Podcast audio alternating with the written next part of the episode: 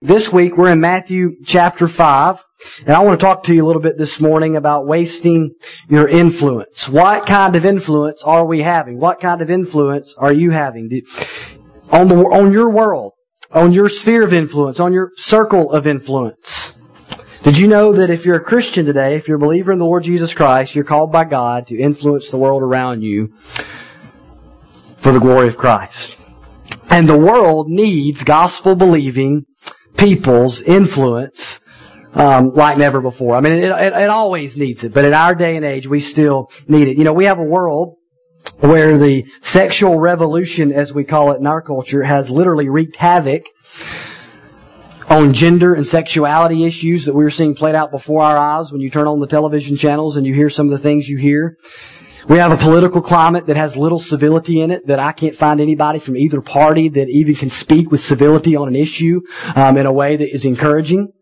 We have a culture that values character less and less and less and less. We have a culture where many permit and celebrate the death of the most vulnerable people in our country. We have a world full of starving people, oppressed people, deeply hurting people. You go to work with people who are, who are struggling with, am I going to divorce my spouse or not? How am I going to pay my bills? Uh, forgiveness issues, bitterness issues, sexual addiction issues, um, all kinds of issues. And people that we're rubbing shoulders with every day. We are around a world full of people that we walk past every day in desperate need of Jesus. Christ exalting influence is needed in your workplace, in your neighborhood, in our world, in our nation like never, well, like it always has been. I don't like to say that things are like never before, but we need it today, right? And we're just reminded so much today. The question today is not though, if you're a Christian, are you influencing? The question is, how are we influencing? We're going to see that today. The question is not, are you influencing? The question is, how are you influencing? Are you wasting, are we wasting our influence? Today we're going to be looking at Jesus' description of his people when he says that we are to be salt and light. If you're a believer today, I want you to hear what Jesus says about our influence in the culture and in the world. It's my prayer that today, like never before maybe, that you would choose to leverage your life for the glory of God for however many days and months and years and decades that we have left on this planet, that we would do that for the glory of God. And if you're not a believer today, it's my hope that you'll hear what the role of God's people is supposed to be in the world, what the influence is supposed to be, why we take some of the stands we take, why we do some of the things we do, and hopefully today you'll see uh, as we as we get to the towards the end of the message. Um, where true light can be found. So look with me in Matthew chapter 5, starting in verse 13. One of the most familiar passages in all the New Testament. Starting in verse 13, Jesus says, this is a Sermon on the Mount, greatest sermon ever preached. Pretty long sermon too, if you've never, if you've never read it. So, but look at Matthew chapter 5, starting in verse 13. You are the salt of the earth. But if salt has lost its taste, how shall its saltiness be restored? It is no longer good for anything except to be thrown out and trampled under people's feet. You are the light of the world. A city set on a hill cannot be hidden, nor do people light a lamp and put it under a basket, but on a stand, and it gives light to all in the house. In the same way, let your light shine before others so that they may see your good works and give glory to your Father who is in heaven. Let's pray. Father, we are so grateful for the Word of God today and what a privilege, what an honor, what an encouragement is that the Son of God would call His people the salt of the earth and the light of the world. Would you open our eyes to understand uh, what this means, to apply it to our life in new and fresh ways today so that we can live as salt and light, not waste our influence, Lord, but leverage it for the sake of the gospel. In Jesus' name, amen. Well, the first 12 verses or so here of Matthew chapter 5 is the, beginning of the Sermon on the Mount, as I mentioned. And the first several verses you have there, verses 2 through 11, is what we call the Beatitudes. The blesseds, right? Blessed are those who, blessed are those who, blessed are those who. And there's a lot of counterintuitive things there as Jesus is describing kingdom life and the way of the kingdom, which is way different than the way of the world.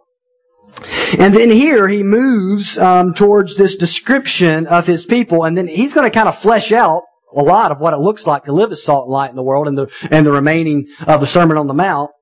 But what's so shocking about verses 13 through 16 to me is that they are on the heels of verses 11 and 12, or 10, 11 and 12. Listen to what Jesus says in Matthew 5, 11 and 12, the two verses right before these. Blessed are you when others revile you and persecute you, and utter all kinds of evil against you falsely on my account. Rejoice and be glad, for your reward is great in heaven, for so they persecuted the prophets who were before you. So it's an incredible statement of being the salt of the earth and the light of the world. That statement comes on the heels of being warned about persecution that we're likely and will face from time to time. In other words, don't think being salt and light which are a critical statement here by Jesus, means that you're going to be well received by the world. So he gives this incredible encouraging statement. You're the salt of the earth. You're the light of the world. But it comes on the heels of, and the context is persecution. And we're going to talk about that throughout this message, of that context of the tension that this creates. So Jesus is here in these verses addressing how the church is to influence the world. Both of these things, salt and light, are about influence. We are to be proactively, diligently engaging in the matters of this world in a way, in a kingdom-minded way, to bring gospel-shaped influence everywhere we are for the good of others and for the glory of God. And what we learn in this passage right off the bat is that our influence is fueled by our identity. It's, it's who we are that shapes how and why we influence. If there's no desire for kingdom-minded, gospel-believing influence, if there's no desire to live in such a way as to be salt and light, and we're going to talk about what that means, then you have to wonder what is your identity? Because Jesus doesn't say you should be the salt of the earth or you should be the light of the world. He doesn't really give you a choice. If you're a believer today, Jesus says you are the salt of the earth. You are the light of the world. It's your identity. It's who you are.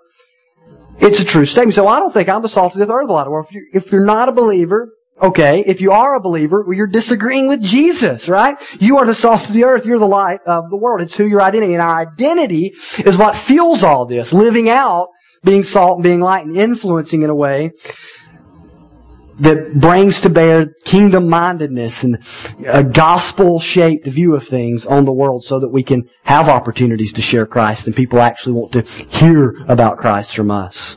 You know, a couple of nights ago, Friday night, we did a church and preschool family movie night here at the church. And we watched this movie called um, Inside Out. It's a Disney Pixar movie that's all about the emotions that are going on in a little girl's head as her family goes through a big move kind of halfway across the country. And all the emotions are played by various characters, and they're kind of the stars of the movie, really more than the little girl. They're, it's what's going on inside her head. So there's a disgust emotion, and there's a joy emotion, and there's an anger emotion, a fear and sorrow, and all these sort of emotions, and they're all played by different characters, and they're all kind of influencing her, right? My favorite one was the anger emotion. Not gonna of being angry, but because he was funny. He's a funny emotion. He has a lot of the, the one-liners, right, in, in the movie. And the thing about anger is he's always influencing the little girl to be angry.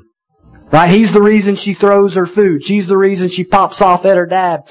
And it's because he is anger. It's his identity. It's who he is in the movie. He plays anger, and so he influences the girl to be angry. And in the same way, in a similar way, as Christians, it's our identity in Christ that drives, or should drive, our influence among those around us. And in this passage, Jesus tells us two things. Very simple, two points this morning, real easy, that about how we influence the world.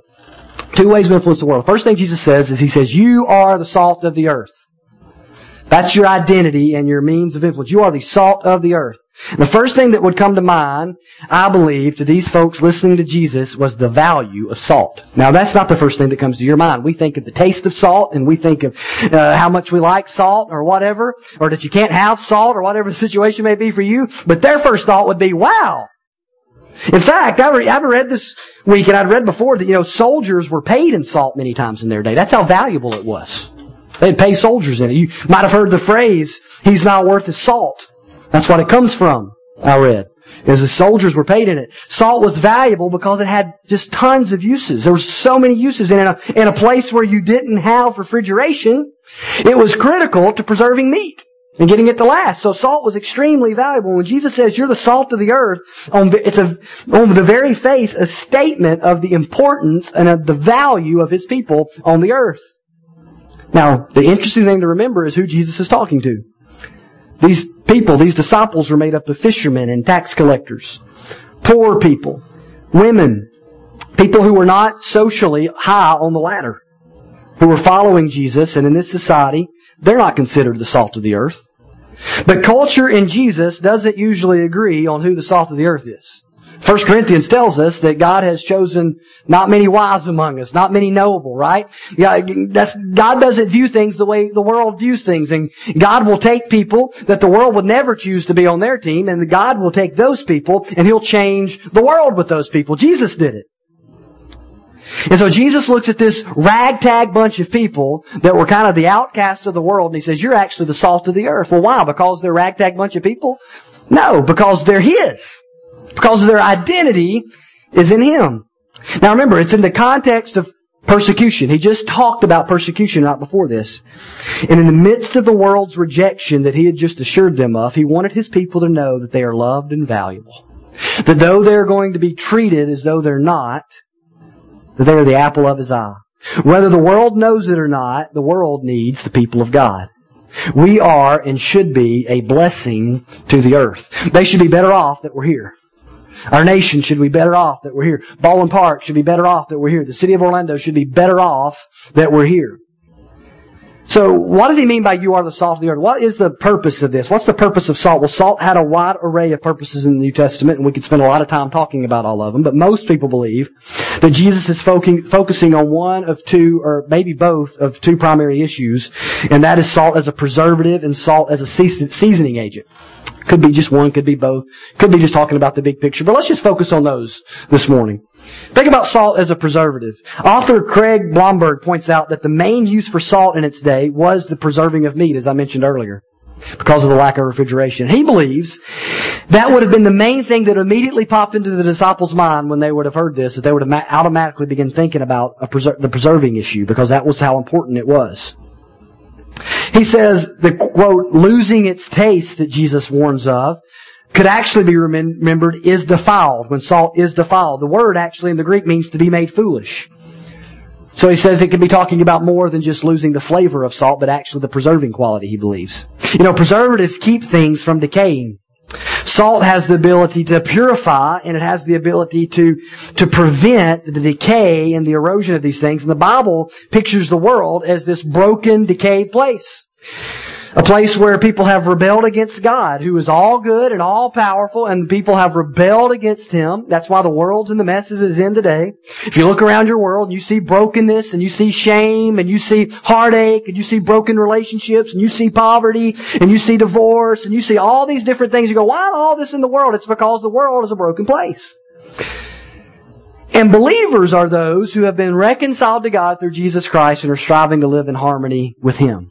And we have a responsibility to moral backbone. We have a responsibility before God to integrity, to strive for justice for the weak and for the vulnerable, to speak the truth in love. So in other words, how we treat others in our workplaces, how we handle our taxes, how we speak to people on the street or in our neighborhood or at the grocery store, how we conduct ourselves in our marriages, how we parent, how we steward our finances and our resources and our time and energy. All these things matter. All these things matter because we are like a preservative on the earth, preserving against moral bankruptcy. The salt was also a seasoning agent. Many point to this being maybe Jesus' primary use because he does talk about warning of losing its flavor, its taste. And that's one thing salt does. It brings flavor. I'd rather have a salted baked potato than a plain baked potato. You probably would too. So salt has an alluring quality. No doubt believers as salt need to be both preservatives and seasoners, but when I was reading this week, one author pointed out how when you think about salt as a seasoning agent, the point of salt is not to bring attention to itself, but to bring attention to whatever it's seasoning right? You, you, you don't eat a baked potato and think that was some really good salt, right? You know, one of the things I like to cook, uh, sometimes is I, I, I started this a couple of years ago. Uh, every now and then when we cook, if we cook steak, we'll, sometimes we'll cook it, we used to always cook it on the grill, a lot of times we'll cook it in the oven now. And we'll get a cast iron skillet. And so we'll get the skillet real hot and we will sear it uh, on both sides and then stick it in the oven. It comes out really tender. It's really great. But before I do that, we rub it with oil and we rub it with um, coarse salt like kosher salt and pepper. But we don't just dump all that in one spot, right? You rub it around on there, you cover the thing, but you don't put, you're not trying to overpower the meat, you're trying to accentuate the flavor of the meat. I don't want to cut the steak and go, wow, that's a really salty steak. I want to say that's a really good steak. See, we don't love salt as much as we love what salt does to our food. That's why we like salt. So we scatter it around and we spread it around and we, and we flavor with it. And as believers in Christ, it's our role to help people simply this, understand how good Jesus really is. Not to draw attention to ourselves, not to make Jesus better. We can't make Jesus better. But to help them see through His impact on our lives and how we impact their lives just how good He really is. It's not about us, but Him. We season the world with purity and holiness and love so that people can see Christ's beauty through the lens of our lives. This means living lives filled with the fruit of the Spirit. Lives that have been transformed by the Spirit, as we've talked about recently. Our goal is not to bunch up together and create a pseudo-Christian environment um, and leave us no reason to engage the world. No, it's our job to scatter throughout the world and represent Christ wherever we are. But there's a danger, Jesus says. If salt has lost its taste, how shall its saltiness be restored? Now, how can salt lose its taste? The only way for salt to have this happen was for it to be contaminated with other things, such as gypsum. I, I read uh, you'll you can find out that the Dead Sea, many times the salt of the Dead Sea was actually contaminated with gypsum and other materials, and if it wasn't processed properly to get all that out of it, it was useless. It was useless salt because it was contaminated. That's what Jesus pointing. Because sometimes people read this and they go, salt can't lose its saltiness. Oh yeah, when you contaminate it, you can. And that's what Jesus is warning against. He's warning against compromise. He's saying don't get contaminated. Don't let your saltiness be compromised. See, the temptation is to waste your influence by compromising and becoming like the world. Remember, the context is He's told us we'll be persecuted, and blessed are we when we're persecuted. He's saying the world's not going to be an easy place to live out your faith. And so one of the first temptations we face when the world becomes a more difficult place to live out your faith is that we'll just become more like the world. That's contamination. That's compromise. That's what He's warning against. And Jesus said, how shall it be restored? It's no longer good for anything except to be thrown out. He's saying don't forfeit your witness. Don't compromise your morals to get ahead, to get in, to get momentary pleasure because you were made for more than that. Have you ever dropped your phone in the water? I'm not going to ask what kind of water it was. Uh, don't, that's probably TMI. But if you've ever dropped your phone in the water, your iPhone, your Android, or whatever, it was useless after that. You probably went and found a bunch of rice and submerged it in rice and hoped that did the trick. By the way, that sometimes works and sometimes it doesn't work. But, but a wet iPhone or a wet Android is a worthless iPhone. It can't function properly. Its, its integrity has been compromised and it won't, it won't do what it was created to do. And if a believer lives like the world, if we sell out to the world, if we compromise the truth out of fear of being mistreated, looked down on, or out of a desire for the allures and pleasures of this world, we will forfeit our usefulness in the mission. He says you're good for nothing but to be trampled on. The very world that you're called to season, you'll go to trying to please them, you'll compromise and become more like them. And you know what they'll do? You're useless to them. They'll just walk all over you. So how might we compromise? We can compromise in our integrity, at home or at work. We can fail to love our neighbor as ourselves. We can compromise on cultural moral issues. We can fail to speak with civility about cultural, moral, and political issues.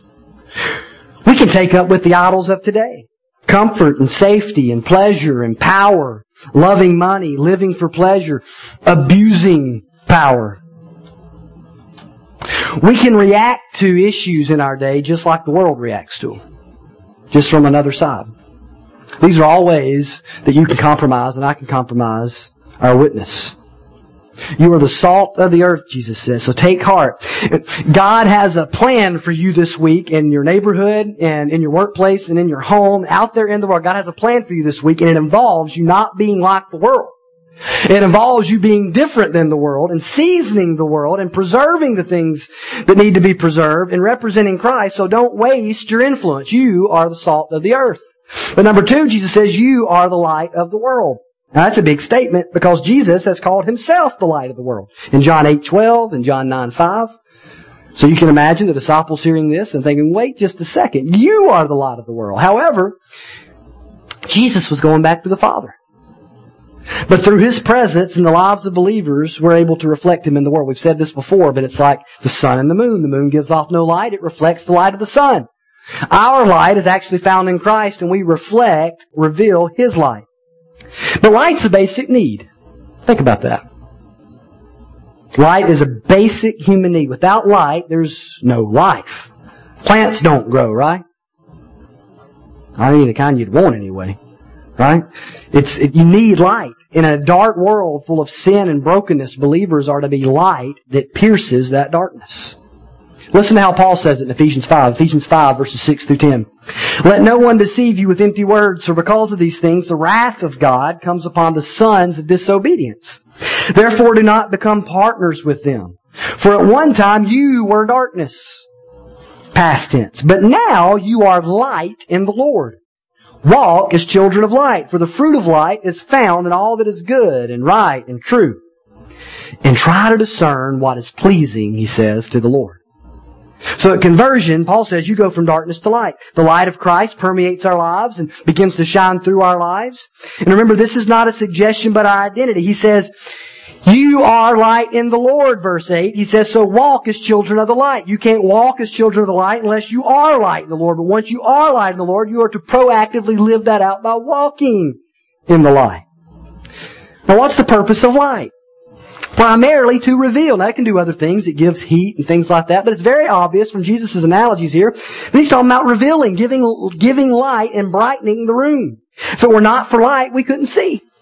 Without light, there are things we would not know. Light keeps us from being ignorant. It keeps us from hurting ourselves. Right? In a dark room.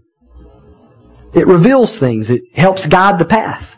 Jesus says, you can't hide a city on a hill. He says a city on a hill cannot be hidden. In other words, it would be foolish to try to hide a city that is full of light and homes and streets because the light's dead giveaway. You see the city up on, I mean, think about in his day where he had the candles and all the things that were lit out in the city so people could see to get around or maybe in homes and things like that. He said, you can't hide that city up on the hill. Travelers see it from a mile away. In our day, you think about flying in, uh, in, in, in, at night and flying into New York City or flying into Chicago or flying into Orlando. You can't hide the city, right? It's there. The church should be a place for people, for others to look and to see. Oh, that's what Jesus is like. Oh, that's what kingdom life is supposed to be like. Oh, that's what life is supposed to really be like. You know, one of the great speeches of my day, my generation, and your generation, is in a lot of times our nation is referred to as a bright and shining city on a hill. You know where they got that from? The Sermon on the Mount. Jesus said that long before Ronald Reagan or anybody else did. I don't know if that was original of him or not. But listen, America is not the city on a hill. The church of the Lord Jesus Christ is the city on a hill. Man, if you put your hope in a nation as opposed to the people of God, we're all in a whole lot of trouble. Listen, we are the city on it. So when the nation, if the nation goes dark, if this, listen, we are the city on a hill. We are the light of the world, right? We are the light, and we're scattered worldwide in dark places, in communist places, in places where it's illegal to worship, in places where they gather in darkness, in dark rooms. There sits the light of the world. Listen, this country is not the light of the world, is not the city on a hill. The church is, you are.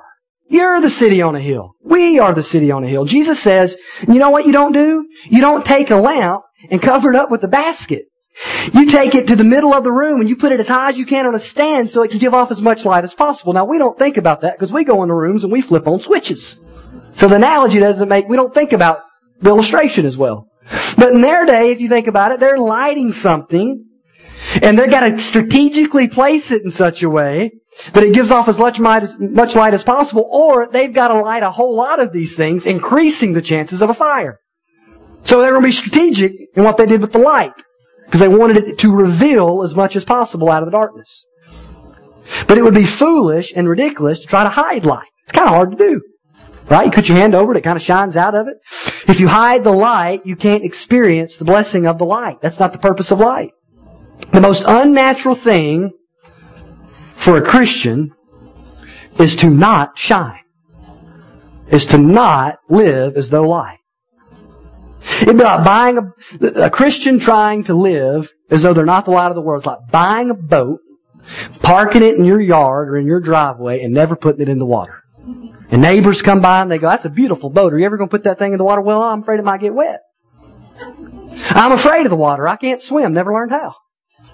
Well, you shouldn't have, you, you got a boat. Don't you know what the boat's for? I know. It's a pretty boat. My grandkids love, my kids, they love to just get in it and play in it, you know, and pretend like they're out on the water. Have you ever taken out and never been out in the water? You know it's a boat, right? Yeah, it's a boat. You say, that would just be silly. That would just be foolish and a waste of money. What a waste it is of our influence. If the church doesn't live as though we're the light of the world. You don't take light and hide it. And see, beware of forfeiting, not fulfilling the very purpose you're here for. What a shame it would be to die and to have done your career, career well and made much money to provided for your family well, and, and to, and to went to faithfully to church all the time, and to, to be a regular giver, and to have all these little things that you can check off, and to have refused to do the very thing that Jesus put you on and saved you and put you on earth to do, and that is to shine forth as the light of the world. Because that's the temptation. With salt, the temptation is that we would compromise. As the light, our temptation is that we would conceal. With salt, the, t- with the temptation is that we become like the world when persecution and when it becomes hard to be a Christian. With light, the temptation is that we'll retreat from the world when it becomes hard to be a Christian. I won't become like them, I just won't be around them. I'll take my ball and go home. Maybe I'll build me a commune, get really high walls, right? Just live like a weirdo. And we'll just become, it's completely pressed out. It's everybody away from us and let me do life the way I want to do it. I just don't want to be around no lost people. I don't want to be around no agnostic, no atheist. I don't want to be around a Muslim. I don't want to be around a Hindu. I don't want to be around anybody that doesn't believe what I believe and do what I do. Well, you're not light. you, Jesus didn't say you're the light of the church. He didn't say you're the light of your family. He said you're the light of the world. The world. And if one group compromises and become worldly, just know this, it's just as sinful to retreat and to live it. Listen, Jesus didn't die to make you a monk. He makes you a missionary. He sends us. He sends us. The Son of God was sent and He makes us like Him and He sends us into the world. Beware of retreating when things get difficult. Beware of piping down and getting quiet and just putting your head down and going about your business. Jesus said, let your light shine before others so that they may see your good works. We can't do that if we don't talk to people and engage those around us. The Christian life is not a secret club. God didn't save you to make you a recluse. We're not simply the light of Christian things. We're the light of the world. And the way we give off light is through our good works. As we live and share our lives, our lives should shine through with the very light of Christ Himself. His light shines through us. So it's not just what I do, but the attitude I do it with. It's not just my attitude, but my actions. It's all I am being permeated with the light of Christ. All He is. And the motive is that people would see our good works, he says, and give glory to our Father in heaven. Remember, light is a revealer. The light shown through our work should help people see the reality and the beauty of God. That's why it gives glory to God. It's our hope that they will come to faith in Christ as we live out, as we witness, as we sow the gospel and share the gospel and live gospel influenced lives. The Christian life is a life lived on mission. Salt is kind of about our integrity and, and, and living a godly life. And this is about influencing people for the sake of the gospel as light in our jobs, in our marriages, in our neighboring, and in our civic duties. Our actions should reveal our identity and point to the beauty and power of the one who our identity is in. Salt and light. You know, the purpose of shining before others, that he says, is that they will see your good works and glorify your Father in heaven. But what we have to beware of is these dark spots many times in our lives. You know, um, sometimes I have to go in Cannon's room, and I haven't had to do this in a while, but he went through this real, uh, this phase where he was really terrified of um, shadows.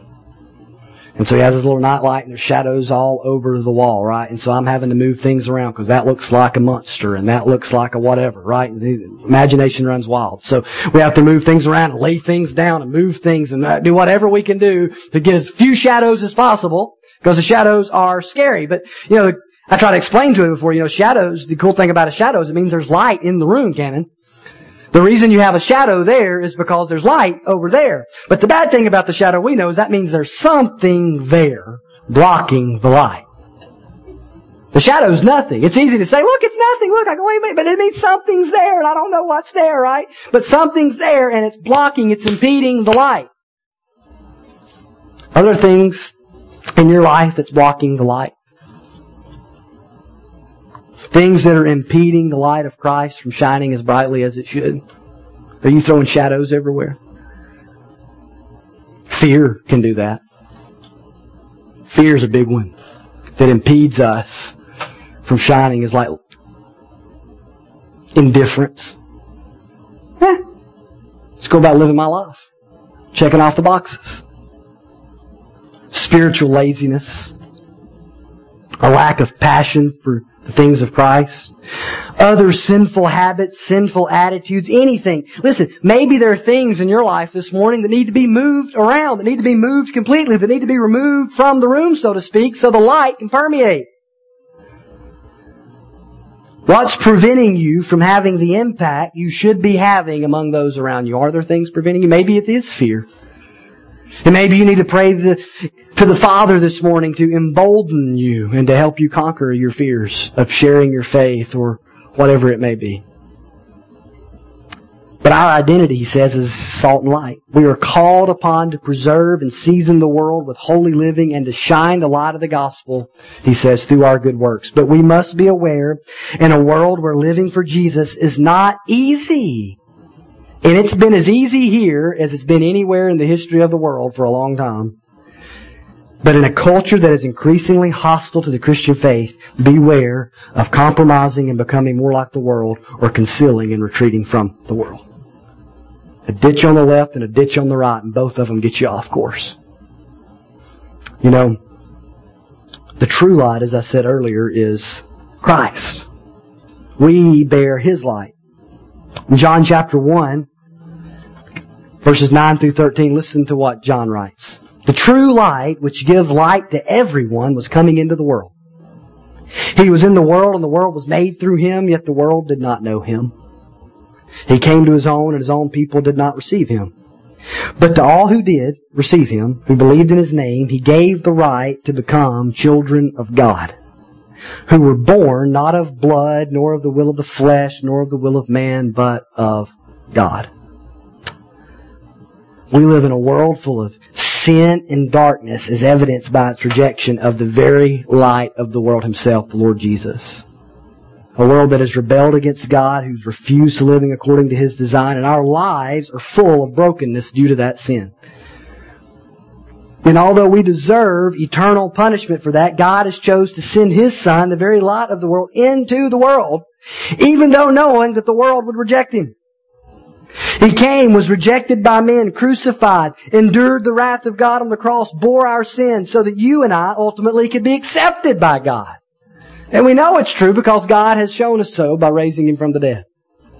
And he says in this passage that all those who receive him, who receive this light, the light of the world, the Lord Jesus, he gives the right to become children of God and makes us into salt and light ourselves. So my first question for you this morning is, have you received him? You can't be light if you haven't received the light. You're not born the salt of the earth. You're not born the light of the world. And at some point, if, if reality never lines up, we have to wonder, is our identity what we really say our identity is? Or is our identity still in our sin? And if you're a believer this morning, my question is, are you wasting your influence this morning? Listen, believer, Christian, the very light of the world came into the world, and what did they do? What did we do? Rejected Him and crucified him. It's not an easy place. Right? That's what the world did to the very light of the world, and that's what it's gonna, it does to us many times. It will reject, and it's our job not to retreat and not to compromise, but to continue to press forward in His strength, to be salt and to be light and to influence the world for the sake of Christ. Where are you giving in to the temptation to become like the world? Where are you giving into the temptation to retreat from the world? Where are you forfeiting your influence? Are there contaminants in your life that need to be rooted out this morning? Maybe this morning you need to get off the sidelines. Introduce yourself to that neighbor. This week, starting today, embrace your identity. You are the salt of the earth. You are the light of the world. And so we need to live that out, flesh that out for the good of the world and for the glory of God.